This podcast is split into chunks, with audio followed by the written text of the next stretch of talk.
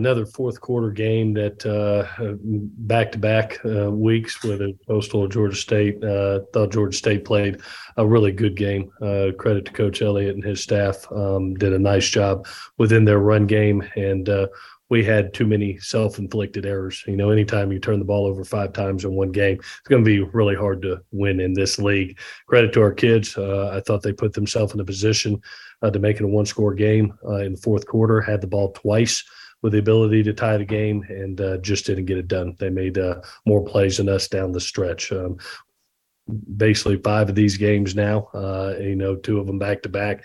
We hopefully will be on the better side, uh, like Nebraska and Ball State, than than we were the last two weeks between Coastal and Georgia State. Got a great opportunity this week. Top twenty-five team coming in with James Madison, who's playing great football. Uh, it's good to be back at home at Paulson, and looking forward to the opportunity. Uh, with that, I'll take any questions that you have. Thank you. We'll uh, turn it over to Noah. Noah, please go ahead. Hey, Coach, does JMU's start to the year surprise you at all? Uh, no, it, it really doesn't. Uh, you knew the quality of team that uh, that was coming into the league, and credit again to Commissioner Gill as well as all presidents for the quality of teams that they brought into the Sun Belt. Um, you know, you you were looking at a very veteran, experienced, extremely well coached uh, organization, uh, and you know they've done the things to separate away from teams. So they have a tremendous run game, uh, and they play tremendous defense. Um, one of the top defenses in the country, especially run defense wise. So, you know, they play really sound football. Uh, they don't beat themselves. Uh, and uh, you look up, and it's no surprise that they're undefeated and a top 25 team. Um, credit to Coach Cignetti and, and his staff for what they're accomplishing right now. And then what sticks out to you about their defense when you kind of look at it on film, just being one of the top defenses in the country? Yeah, they they are a they keep you off balance. They really do. Uh, the their pressure schemes, whether it comes from the boundary, whether it comes from the field, whether it's interior, uh, being able to mix up coverages, um, you, you, know, primarily fire zone, uh, zone coverages uh, can, uh, you know, can upset a quarterback. Uh, and they have tremendous pass rushers. The front four is one of the best that we're going to face maybe all year. they can get to you with four down, four man rush, or they'll bring the fifth additional player, make it really hard. You got to get the ball out quick, and you've you uh, you can't hold on to it, uh, and you better get open fast because they're getting to that quarterback uh, pretty dang quickly. Thank you, Noah. I'll go to Sean. Coach, I think you've had something like 10 or more guys make their first starts for you this year. Um, you know, how have you seen the growth of those young guys since you got here to now?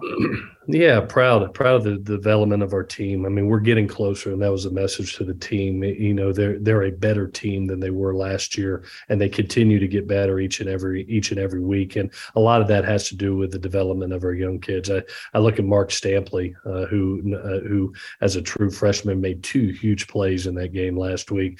Uh, one with a big interception, and then and then uh and then our fake punt that he he finds the first down for us. You know, and it, there's more across the board. Uh, and you know, as those young players develop, uh, there'll be some growing pains that come with it. We knew that going in, uh, but as they develop, we'll become a stronger ball team, and hopefully, we'll play in our best football by as November gets here. And along with the game this weekend, you have your your family weekend mm-hmm. for your program. Uh, you know, what does that mean to you and your players to be able to celebrate the the families that are that are part of your football program? Yeah, Georgia Southern has such a rich tradition, and, and you know this isn't a four-year experience when you come to Georgia Southern. This is a lifetime experience and the relationships that you have here, um, you know, uh, run across the board. and to be able to see the two home games that we've had, how how the fans, the alumni show up. Now you have a family weekend of everybody coming back uh, against a top 25 team. That that's what college football is all about. So we look forward to the passion of a great Saturday here uh, in Statesboro you know your team has been really tested by some strong teams on the schedule to this point. When you have a team that's made up of a lot of young guys you know how do those experiences against tough teams really help prepare you for the rest of the season Yeah, definitely. We knew that going in, uh, going into this, we were going to face nine out of twelve teams. We're going to were bowl teams from last year. Um, we knew it was a strong schedule, uh, and we knew we had an opportunity to put a great resume together. Uh, the fact of the matter is, we sit here at the halfway point. Uh, we're three and three uh, with a team that we feel is getting better each and every week, and got a chance to make a really strong finish down the stretch. Um, and hopefully, we're able. A really strong James Madison club comes into Paulson.